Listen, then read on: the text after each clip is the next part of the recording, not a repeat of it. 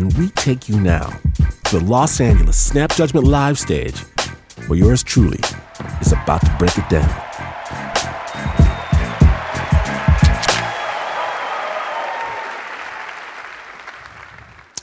Now then, it was one summer when I had to leave my university and go to a summer job. And I needed a place to stay. Needed a place to stay. And I saw this spot. It's called Spartan Hall. It's great. I went and checked it out. Signed the lease, started moving in. It was this big, huge, dormish looking building, kind of had a communal kitchen and everything like that, communal restroom.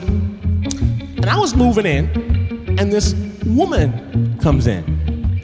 And she has this wire, and she takes it and she starts threading it through her eyebrow. And she starts screaming. And I tell her, I tell her, that's gonna hurt if you do that. She runs off down the hall. I go to the kitchen, and there's a woman there sobbing. She tells me she's locked her soul in a bottle of ketchup and can't get it out. I open it up. She's thankful. I leave. I go next door. I knock on the door, and a woman comes out. What's going on at Spartan Hall? oh, oh, I see. Um, well, the owners used to own a halfway house, but the government closed that. So they moved everyone into Spartan Hall. So it's a halfway house? Kinda, without the counselors and the medicine. Hope you got cheap rent. I did get cheap rent. So once I understood it, it was kind of cool. I got used to what was going on. And maybe it was a holdover from the halfway house days, but every night, people got together on the porch and did what they called council. You kind of throw your problems in the middle, and everyone would discuss them. And I only went occasionally. I try to give my little advice. You know, maybe, maybe you should reach out to your mother. You know, don't let someone who calls themselves your boss slap you and pull your hair. That's not right. So, one night I came back really, really, really late. It's like 11:30, 12 at night, and everyone was on the porch. I said, "What's going on?" And uh, Frankie, he told me, he said, "Look, um, people really like what you were saying, so they wanted to wait till you got here." Frankly, I was touched. I didn't know I was part of the group. So I started put more time into the council, And I would give the best advice I could. Yeah, your son would like to hear from you. Even if you do hear something that you think's not there, even if you see something that might not exist, you still deserve to be treated with respect. And I was, I felt good about participating in this. It was a, the good thing of that summer. Well, that summer, it wasn't all counsel and work. I actually met a girlfriend. Way, way out of my league. She was cool, she was pretty, she was smart, funny, she was all that. And um, you know, I was I was impressed. I thought, you know, I might start have to make long-term plans with this one here. And one night, she came by my place at three in the morning, which normally would be fantastic.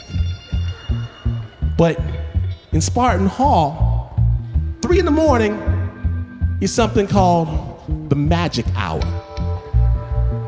where everyone would just start screaming and hollering and barking at 301 sharp. And this could be very off putting if you've never heard it before. What are they doing? Why are you here? Oh, you know, maybe we should just join in. No, we're not joining in. What's wrong with you? We need to move out of here. Well, I wasn't moving anywhere. I really liked it there. And sometimes, in fact, I tell her I have to work late. The truth was, I was at council. She started to suspect. And it went on like this for a while. And one night, one night though, at council, Frankie said, Look, look, you put into this a lot, but you don't take out. It's time you told us what's going on in your world. And I didn't feel I didn't feel comfortable sharing like that. I, I just went silent. I didn't say anything. And then one day, was in council. Come on. Tell us what's going on. So I told, I said, you know, Frankie, um, everybody, I'm sorry, but uh, my girlfriend wants me to move out of here. Why? She thinks um, you all are crazy in the head. And he looks at me, and the entire council looks at me, and Frankie says, We are crazy.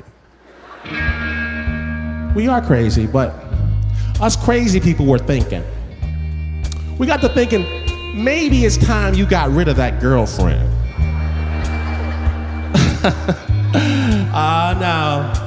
I appreciate it, but no, I don't think so. I won't be doing that.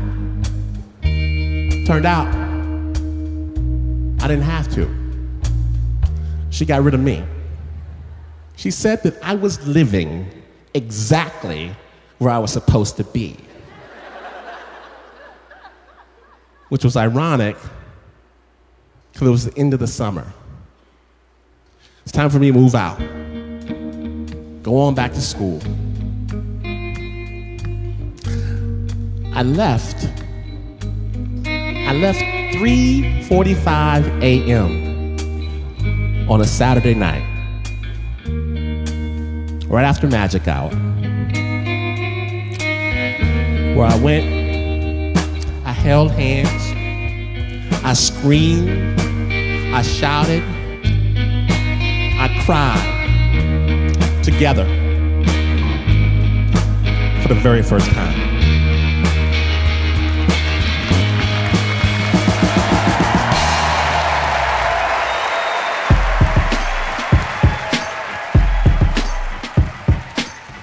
The original score for that story was composed by Alex Mandel. It was performed by Alex and the Snap Players, Tim Frick and David Brand. You can see this performance in all of its Technicolor glory. Good time, Snappers. See it at snapjudgment.org.